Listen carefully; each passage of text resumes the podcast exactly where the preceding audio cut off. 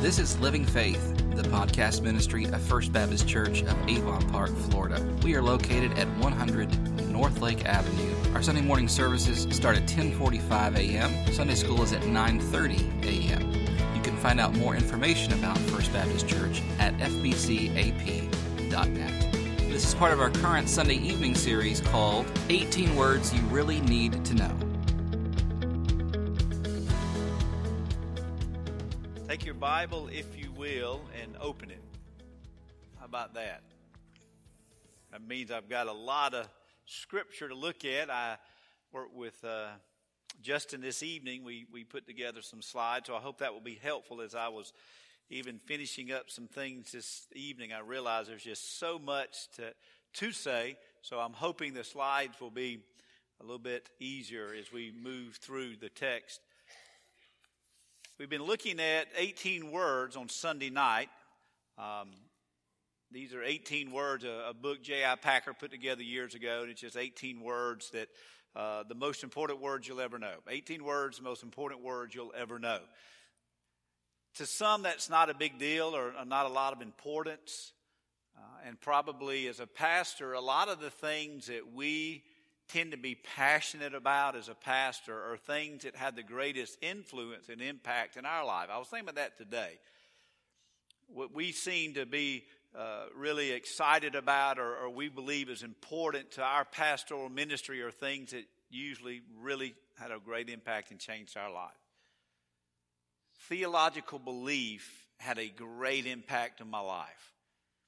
I grew up going to church and I grew up in a, a, southern community where people were Christians and God was talked about and the Bible was important. And like so many of us, we, we are good people and we go to church and, and, you know, we're, we're living life and doing what we need to do. But yet as I got older, I never really continued and grew. It was like, and I, I say this jokingly, but I'm not taking away from it. It's like I had a, a Sunday school theology. And so I was so faithful in Sunday school as a young person. And for those that teach children, you can only, you got to meet them where they are. I mean, you can't bust out with a, a thesis on infralapsarianism a, to a second grader. Um, and you're going, what does that mean? It doesn't matter. It does, but it doesn't. But I never grew. And so as an adult, I went into the youth group and, and still had the, the third grade Sunday school stories down pat. The big stories. And I never grew. It's not the pastor's fault. It was not the church's fault. It was my fault. And so I lived an entire decade with big picture Bible stuff as a believer, but I had no theological process that helped me make decisions. And so to me, words, things in Scripture is our worldview. How do we process what we see?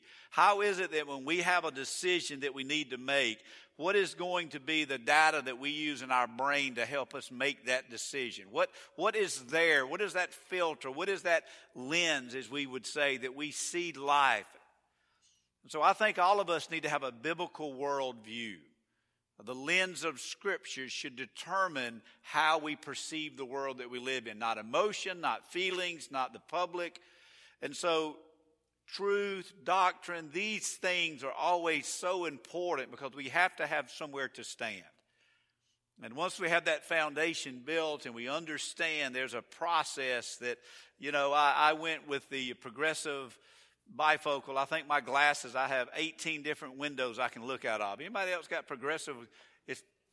Sharon asked me one day, why do you turn all the way around when you look at people now? I said, I've only got a little window that I can see out of. I have to completely stare at you to see you now. But once I'm looking in the right lens, everything's clear as a bell. So think about what, what you understand about life. When, when, you, when, you, when you look at the election through the, the lens of just the world, it is a mess. When you look at the election through the lens of, of Scripture, God is still on his throne. And he is giving, we are, we are getting what we asked for. You want a king? Here's your king or queen. That shows the condition of where we are as a nation. So when we have things come up, these words help us understand. Here, when you put those glasses on, where your, your understanding of Scripture, as you look at life, you're looking at life through the lens of Scripture and how you process and see things. The word tonight, and I share this because it's been several weeks and we've gotten back to our words. Our word tonight is mediator. Now, why is that one of the most important words we need to know according to J.I. Packer? Well, a mediator is a man in the middle. It's someone that is in the middle and he has links to both sides. He sympathizes, sympathizes with both parties. Both parties trust them and he's trying to bring about reconciliation. That is what a mediator. And you think about mediating. Uh, some people don't go to a lawyer anymore, a court. They go to a mediator. Someone that comes in and, and fixes something that's not right, and he has the right to do so. Jesus Christ is our mediator. And he has done what no one else can do. And if we think about Jesus Christ, the mediation of Jesus between God and man, think of it this way the mediation of Christ between God and man, whereby the new and the everlasting covenant has been established, is basically the entire theme of Scripture. In the very beginning, we learned that there's a problem with God and man. It's called sin. In the entire book, if, if you were to read, somebody will say, Well, how do I, how do I read the Bible? You read your, the, the Bible as if you're standing in Scripture and you're standing in Genesis and you're looking through the entirety of Scripture, and in the horizon of Genesis, you see the gospel of Jesus Christ. You can see the, the, the cross in the horizon. That is the entirety of Scripture, Jesus Christ. And sometimes as we get bogged down in the Old Testament, we don't understand this and understand that. Put on the lens of Scripture. How does all of this fit together? How does a person standing in Leviticus and there's boils on their body and they go to the priest and they need to scrape and put ash on it and be cleansed and, you know, purified and all this stuff. What does all of that mean? It means we need a Savior. And it means we need someone to make us right because we are wrong. Jesus Christ is that mediator.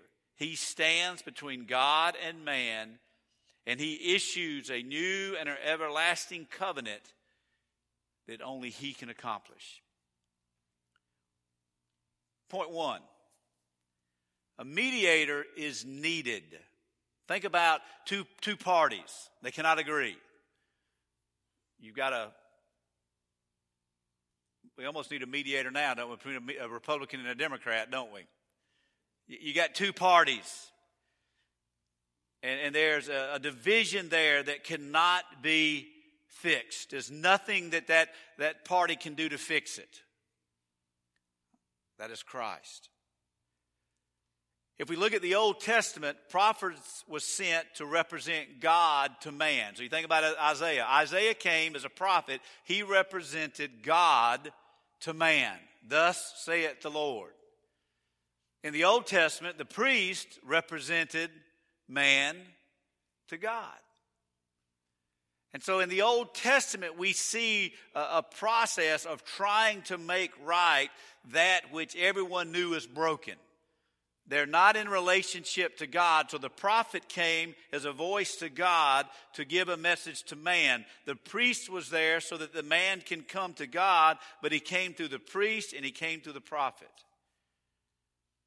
Revelation and forgiveness, and we shared, I talked a little bit about this Sunday night, uh, Wednesday night. I thought it was very good. Revelation from the prophet, forgiveness through the priest was available in the Old Testament, but it was not lasting. It was real, but it was limited and incomplete. And so, no matter what the prophet said, it was temporary. No matter what we did to the priest, it was temporary.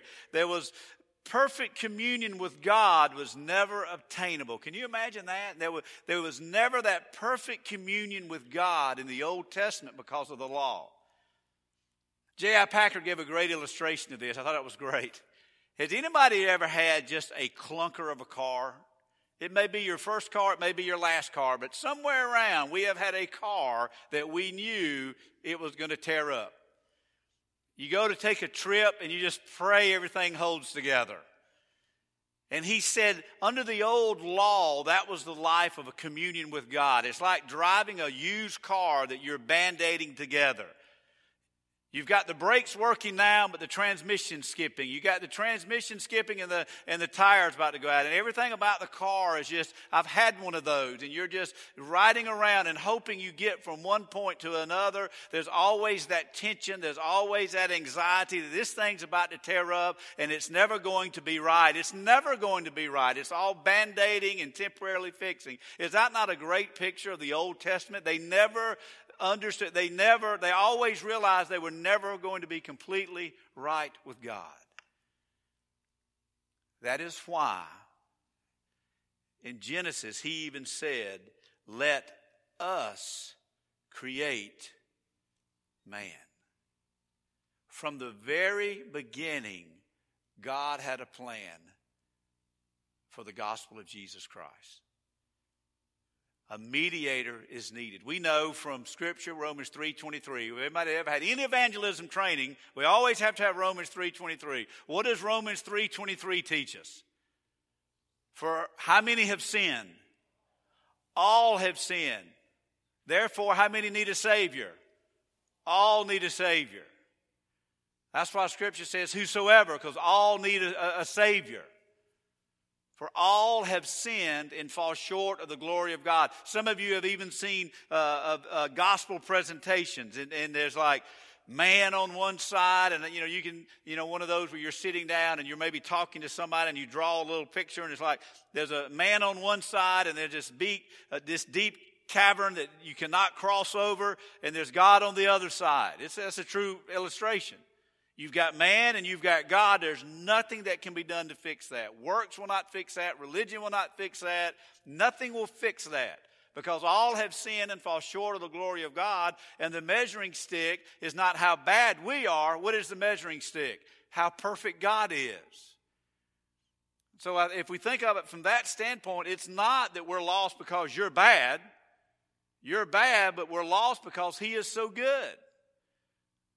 For all have sinned and fall short of his glory. That's why we are, are dead in our trespasses and sin because we're comparing it to God. But what makes God so loving is he knew that. And he provided a mediator. And that mediator is Jesus Christ. He knew that there was nothing that we can do on our own to be saved. He knew that our works would never save us. He knew that it's by grace through faith. And so that is why we have a mediator. A mediator is also provided. Now I want you to take your Bible. Should be some scripture references. Yeah, they are. Well, it is going to work out, I think. That's good. Because when I when I give you scripture, you know I know what I I know exactly where I'm telling you to go, but it doesn't come out right, does it? A mediator is provided. Why did Christ come? Why did this mediator come? Look at Hebrews chapter 1, verse 3. Hebrews chapter 1, verse 3. My translation that I've used now for several years is the ESV, and I, I say that because what a great way this says that. Hebrews chapter 1, verse 3. He is the radiance. Isn't that a great word? He is the radiance of the glory of God and the exact imprint of his nature, and he upholds the universe by the word of his power. And after making purification for sins, he sat down at the right hand of the majesty on high having become as much superior to angels as the name he has inherited more excellent than theirs. Notice that. He is the radiance of the glory of God. Now, have you ever been around a godly person and you just know, and not in a weird way, but you know, you just know that person's a godly person? There have been several people that I've met and just kind of talking with them, the way they carried themselves, you just knew that they were a godly person. Can you imagine being in a little village somewhere in the Middle East and you hear this little ruckus and you see this man walking with these people behind him and around him and Christ walking by? Could you imagine being on the side of the road and, and Christ walked by and we always try to picture what he's looked like. You know, we see the picture so we know kind of what he looks like, I guess. And he walks by. Could you imagine him kind of looking up, making eye contact? You'd have to be able to say, that's a good person right there. I mean, just the radiance of God himself emanated from who he was because he came to reveal the Father. He was God man, perfect, without sin. He did what we could not do. Hebrews 1 3 said he is the radiance. When you start thinking about Christ and then you start thinking about, well, that's your way. One of the reasons this makes this so important because the world is saying, you have Jesus, we have this. You have Jesus, we have that. Can you imagine even thinking that that's okay? That there's other mediators? There's one mediator, and his name is Jesus Christ.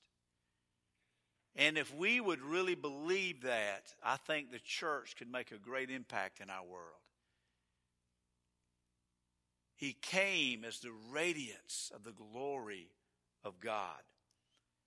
John chapter 1, verse 18. John chapter 1, verse 18.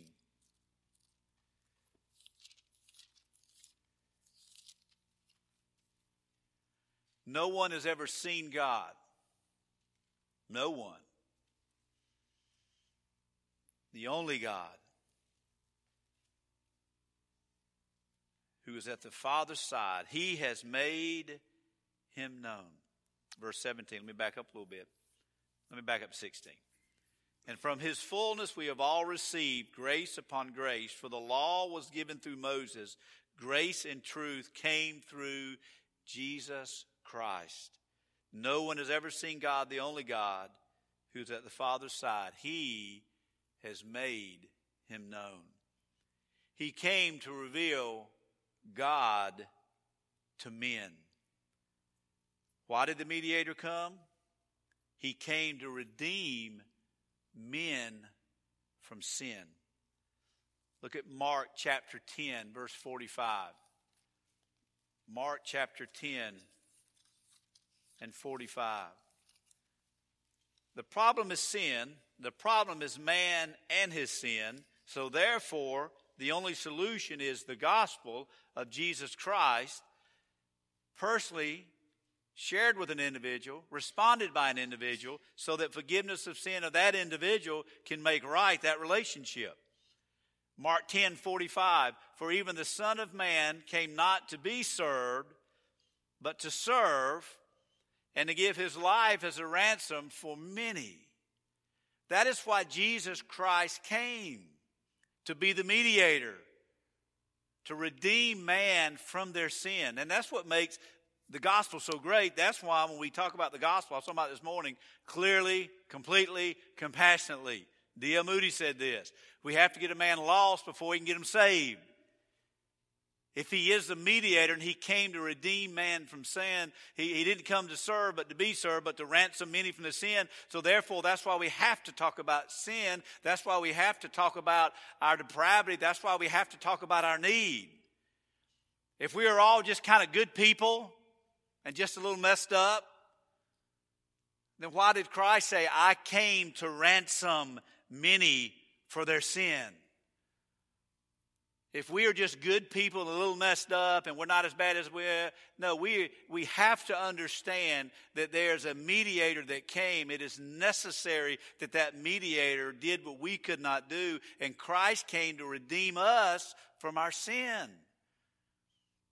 And we think about when we receive Christ as our Lord and Savior, we receive it individually, we receive it personally. He takes that sin and He nails it to the cross. Now, the devil keeps wanting to remind us of our sin, doesn't he? And he causes us to doubt our assurance. But Christ said, That is what I came to do, to take care of that sin once and for all. He came to redeem us from sin. Three, he also came to restore man to God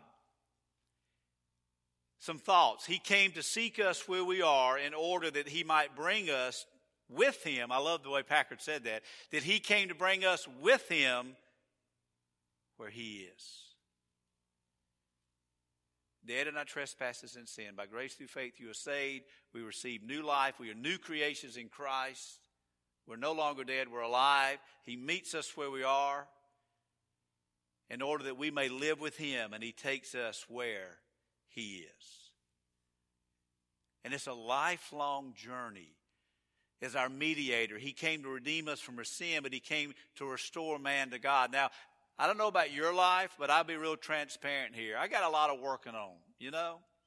And I don't mean that, that, you know, I'm just living in sin and then I come up here on Sunday mornings and I'm no. But what I'm saying is, I am a process of sanctification. Yes, I am saved, and yes, I'm excited about my salvation, and yes, I'm grateful that I don't do what I want, wanted to do then, that my want, me say it again. I'm thankful my want tos have changed. I don't struggle with the same things I used to struggle with. I'm okay with that. But I'm not arrived yet, is what I'm saying. You know, we don't, we don't leave seminary and they go, oh, here's your seminary degree. Congratulations, you have arrived. You're sinless.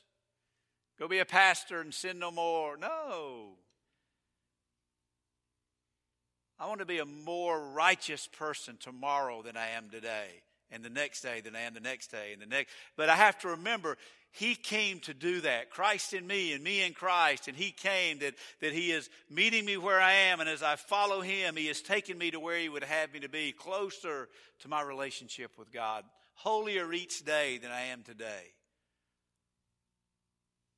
I use this often as an example, especially us men folk, and it is in my life. I, I can go back to my hometown tomorrow and I'll bump into somebody at the local grocery store and they will tell me, You look just like your daddy the older you get. Isn't that kind of incredible to think about? That we can look more like our Heavenly Father the older we get. I hope I'm more like my Heavenly Father every day of my life.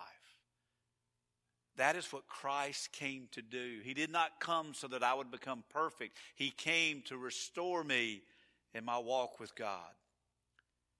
Christ receives those who by faith receive Him. He introduces them at once into a relationship in which the Father's view of them corresponds to the Father's view of Him. Let me reread that. He introduces them at once into a relationship in which the Father view of them, the Father's view of Jon, the moment that I received Christ as my Lord and Savior, and I asked Christ to forgive me of my sin, and I entered into a relationship with Jesus Christ as my Savior and my Lord, at that moment, because of what Christ has done for me, because He is my mediator and my mediator alone, according to this statement, he introduced me into a relationship with my Heavenly Father. Now, my Heavenly Father view of me corresponds to the Heavenly Father's view of His Son, Christ. That's pretty deep, isn't it? For Christ's sake and in Christ, the Father reckons righteousness to them because Christ is righteous and accounts them his sons by adoption because Christ is his son by nature.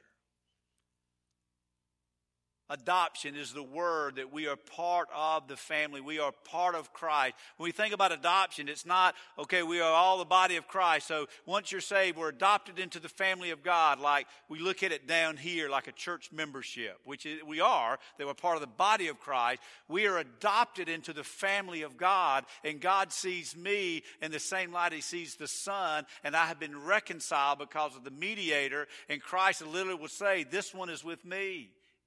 We are one in Christ, and we are adopted into the family of God because of the mediator, Jesus Christ. Is Jesus Christ a big deal? You bet it's a big deal. When you, when you begin to look at life that way, and, and uh, there's different disciplines of counseling, okay? You can, you can Google counseling. There's all kind of counseling out there. There's just, you know, psychiatrists and all kind of counseling, you know, there's that.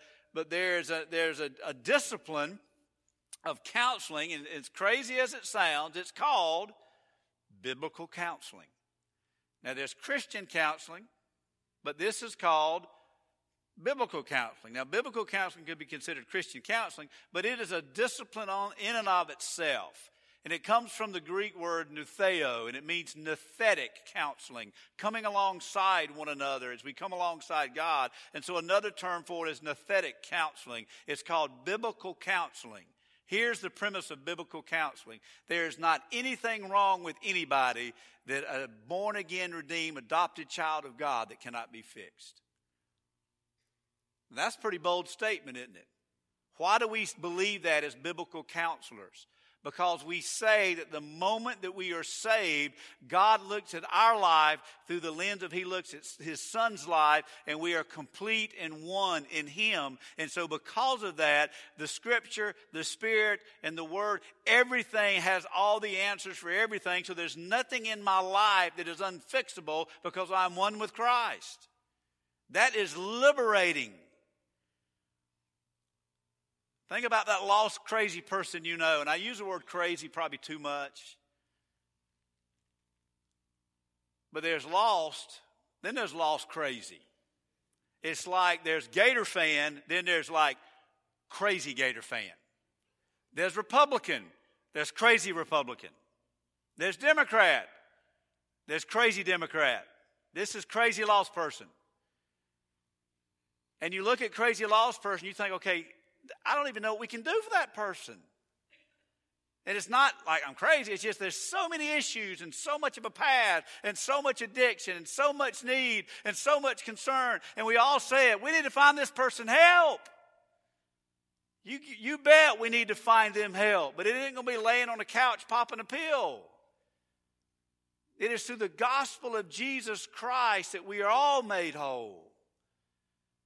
That's liberating. Next time you go to Walmart and experience craziness at its best, by the way, we're in there too. We're just on a different aisle. What is wrong with these people? They need a mediator, and his name is Jesus Christ. So that is like a, a liberating confidence now. When somebody called and said, Hey, Brother Jon, I got somebody that needs some, they're looking for some counseling, and they have got a lot of things going on. I'm just in a very compassionate, loving way. I'd love to meet with them. What are you going to tell them? I'll talk to them, but I'd love to meet with anybody. Why? Because I believe Scripture has the answer for everybody. The gospel has the power to change everybody because Jesus Christ is a mediator and He came to restore man to God. Period. And He is the answer. And that helps us live our life in such a way we want people to meet Christ as their Lord and Savior. He is the only mediator, the only place we're going to find peace, forgiveness, and restoration. How is it that this mediation works? There's three things. You've heard this before, I hope.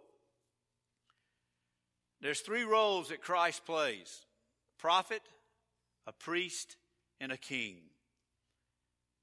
Jesus' primary office is that of a king. His name alone, Christ, anointed one. He is the king. It's not, it's not like Jon Beck. It's not Jesus Christ.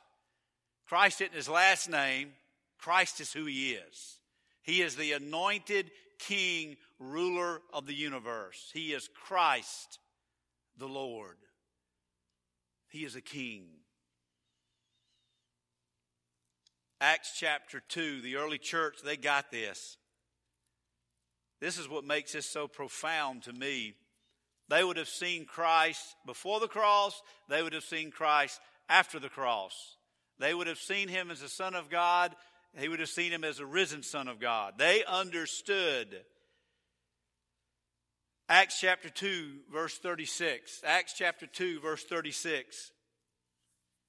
Let all the house of Israel therefore know for certain. Now, what has happened here?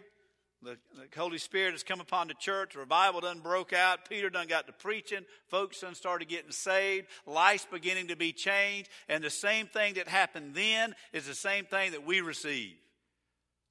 When that began back then, it is continuing. The next great event in redemptive history is the coming of Christ. If you think about it from that standpoint, Christ rose, He's at the right hand of the Father. The Spirit came down. The apostles were there. We got the Word. We've got our marching orders. The next great redemptive point in history is the coming of the Lord Jesus Christ. Period. Everything they can do, we can do because He did it and He has done it. God has made him both Lord and Christ, this Jesus whom you crucified. That's a bold preaching, isn't it? That would have been very popular. They just nailed Jesus to the cross and killed him. And now, under the inspiration of the Holy Spirit, they're standing up, they're empowered with the Holy Spirit, and he's looking at them and says, This is what he's saying. He is Lord in Christ. Yes, y'all put a sign up on the cross and said He is King of the Jews. He is King of the Jews. He is the anointed one. He is Christ. He is a king. The New Testament declares Christ's kingdom to be universal and all embracing. Matthew 28 and 18, he says, All authority has been given to me. Go make disciples, teaching them to observe all things. Lo, I'm with you. All authority. How much is all authority? All authority has been given to him, and he's giving it to us. He's giving it to the church, and the mediator is saying, Go and do ministry. Go and live out the Christian life. He's telling First Baptist Church, I am the head, I am the source of this church. I have given you all authority to do whatever you can do. You go do it. What about the devil? Tell him I sent you. Okay. Remember, I'm just a messenger, but I believe in the one that sent me. I'm with him. King Jesus sent me. That ought to motivate us a little bit, wouldn't you think? That we have a mediator. Ephesians 1:22 he has put all things under his feet. What is every all things? The political system under his feet, the economical system under his feet. He's got Satan under his feet. All the enemies are under his feet. Everything is under his feet. He is the Lord King Jesus. He is our King. And we follow him. But Jesus the King is also a priest. Turn to Hebrews. One of the richest books of the Bible, if you want to talk just the context of the priesthood of Christ. We see that in Hebrews because what we see in Hebrews is a group of believers that are swaying back and forth from the law and for the Jewish law and priest and who the priest was. And it's a great word on who Christ is as a priest.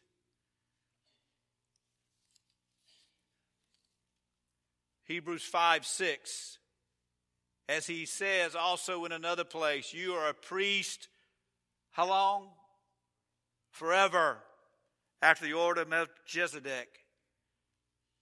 That priest would go from man to God. Remember, the prophet came from God to man. We don't need a prophet anymore. We have the Word of God coming from God to man. We had a priest that would come from man to God. We don't need priests anymore because the temple was ripped in two. We have access to God through Jesus Christ. So we have the Word from God. We don't need a prophet. We have Jesus Christ. We don't need a priest. Forever. He is interceding for us as our mediator, and pleading on our behalf. This one is with me. Here's one of mine. We are His forever we look at Hebrews 9, 1 through 10, 18, you take the time to read that. It talks about that once and for all sacrifice. Nothing else need to be paid. If you have repented of your sin and placed your faith in Christ, quit trying to please God with doing things to make God more happier with you. He's never going to be any more happier in you than the moment that you repent of your sin and place your faith in Christ. We should live a life that we think should be pleasing unto the Lord, but we quit working yourself to make God more happy on who you are. You are complete in Christ. So start living that way. That's where holiness and righteousness and obedience come into play. Because of who we are, we live this way, but we're not doing these things to please our Father. He's pleased enough through the cross of Jesus Christ. But yet, obedience is a blessing unto the Father because we're showing the Father we believe who He is in our life. That's why one of my favorite words is also joy. I never, I don't get it. I've never understood a grumpy Christian. I want to, I want to get to heaven one day and see if there's a, a grumpy section. Grumpy Street. Who wants to see who lives on Grumpy Street? I mean, that doesn't mean we're always happy. I mean, I'm not happy all the time. But there's a difference between happy and joy. Yes, we can go through the valley. Yes, we can be sad. Yes, we can be troubled. Yes, we can be sick. I'm not talking about those things. But I never understood why a believer cannot find joy. Yes, I'm in a tough spot, but I still have joy in the Lord. Yeah, you know, it's like on Sunday mornings. I don't understand why everybody just sitting and run around here and just like so happy and joyful they just get on each other's nerves. I mean, I literally think people just come to church. I've ever just want to, and I'm not saying I've never done that here. There'll be times I just want to tell somebody to go home and watch it on video. Why? Because you're just sucking the joy out of this place. I think that's why a lot of churches live stream their services. Let the joy killers watch it at home. Please send your check and tithes and offering, but just stay home and watch it. I mean, that's sad, though, isn't it? I think we ought to be the most excited, the most joyful. You think about this every day. Look at Hebrews chapter 7, 725. Constantly, Hebrews 725.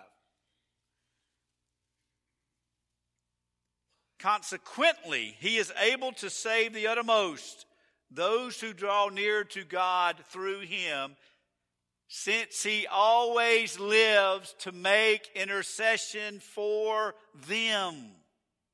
Consequently, he is able to save to the uttermost those who draw near to God through him, since he is always lives to make intercession for them. He is constantly as our mediator, interceding on our behalf through God the Father. The God of the whole creation, all knowing, all present, ever powerful, God, Christ the mediator, is always interceding for us. Always is always. That is great news. I'm not forsaken. I'm not left. I'm not forgotten. I'm His. I'm going through struggles. I'm going through tough times. I live in a fallen world. He knows that. He is always interceding for us. We have the Spirit abiding within us. Romans 8 34. Romans 8 34. You know where this is going. Verse 31. What then shall we say? Romans 8 31. What then shall we say to these things? If God is for us, who can be against us? He who did not spare his own son, but gave him up for us all, how will he not also with him graciously give us all things? Who shall bring a charge against God's elect? That's what we looked at this morning. We're in this for the sake of the elect, those that are redeemed, those that are born again, those that are His. Who can bring a charge against one of God's? Nobody can. I'm His. I have repented of my sin. I have placed my faith in Christ. I have responded to the gospel. I know that I am His because I have responded to the gospel. Who can bring a charge against me? Nobody can. It is God who justifies. Verse 34 Who is it to condemn? Jesus Christ is the one who died, more than that, who was raised, who is at the right hand of God, who indeed is interceding for us. The mediator is continually interceding for us on our behalf. When we pray, the moment that we pray, who hears our prayers? Our Father hears our prayers because Christ is interceding for us. You don't have to make an appointment to come to me to get to God. I don't have to go to you to get to God. Christ has done that. He died, was buried, he rose again, and he's at the right hand of the Father interceding for us. Who shall separate us from the love of Christ? And it goes on to say, nothing can. And that is what a mediator does. That is our priest. But he was also our prophet. Again, we see in Hebrews chapter 1, verse 2, and chapter 2, verse 3. Long ago and many times, it doesn't sound right, not reading that from the King James Version. Long ago and at many times and in many ways, God spoke to our fathers by the prophet. But in these last days, He has spoken to us by His Son, who He appointed heir of all things, through whom also He created the world. We have a prophet, Jesus Christ, who came and spoke the words of God. Chapter 2, verse 3. How shall we escape if we neglect such a great salvation? He's warning the Jews about, because Paul doesn't know what's going on in someone's heart, just like I don't, just like you don't. I know that you respond to the gospel. If you really respond and you really repent, you're really saved. I believe that. But we don't really know what's going on. Somebody could just say what they're saying and not mean it. That's the issue. We don't know. Paul's saying, listen, if you are a believer, quit going back to Judaism. If you are a true believer, how will you forsake? Notice what it says. How will we escape if we neglect such a great salvation? How can we deny what it means to be saved? It was declared at first by the Lord, and it was attested to us by those who heard. While God also bore witness by signs and wonders and varied miracles by the gifts of the Spirit distributed according to his will. And it goes on to remind us it was through Christ. If we neglect Christ, we neglect so great a salvation. If we reject the gospel, we regret so great a salvation. If we ne- neglect the prophet, we neglect so great a salvation.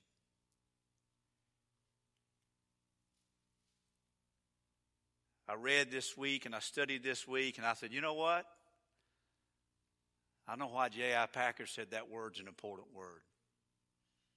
It's an important word. We have a mediator, and his name is Jesus Christ. Interceding for you, pleading to the Father for you. But the world needs to know about that mediator. The problems and the worries and the cares of the world can only be solved through the gospel and the mediator, Jesus Christ. Let's stand as we pray.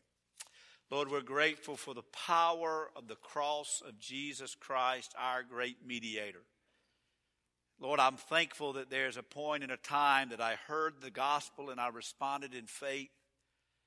I'm thankful, Lord God, that you stirred my heart in such a way that I saw my need of a mediator, the need of Christ.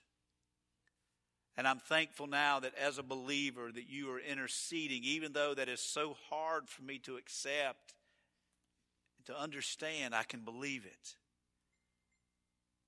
That is why we pray. That is why we sing. That is why we give. That is why we serve. That is why we focus on your word. We do these things because you're interceding for us through the Father. And you're providing the means for us to commune with you.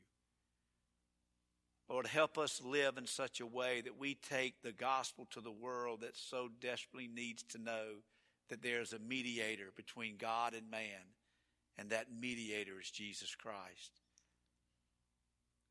Let us see that there's power in the cross to believe in and to live out. In Christ's name we pray. Amen.